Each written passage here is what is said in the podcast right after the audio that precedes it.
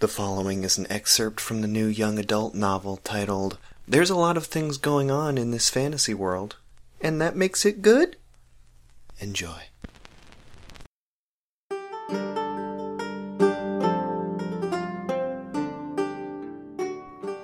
She grammed her lily swammer and took to the skies. The Foogosh middled around their trunks and marbled the village's supply of mercanberries, while the Cretinox played pobblestick in the main streetways. Captain Potsenplume looked out on his village, full of grumblies and chiblies and yurtlenots, as it had always been. Though something was amiss. No, it wasn't the Bruttel clique. They were truncing the Khazar like any other day. And it wasn't the Xenoc, although they did have a bit too much gorp during the annual Sella Festival of Weregrouten, and were nursing some positively perchurn head swellings.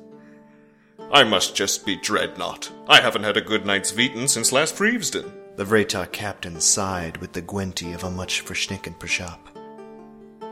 plume had been planning the centennial festibration of light, where all the different clans of Quandonctoryshire would murder every African American they could find.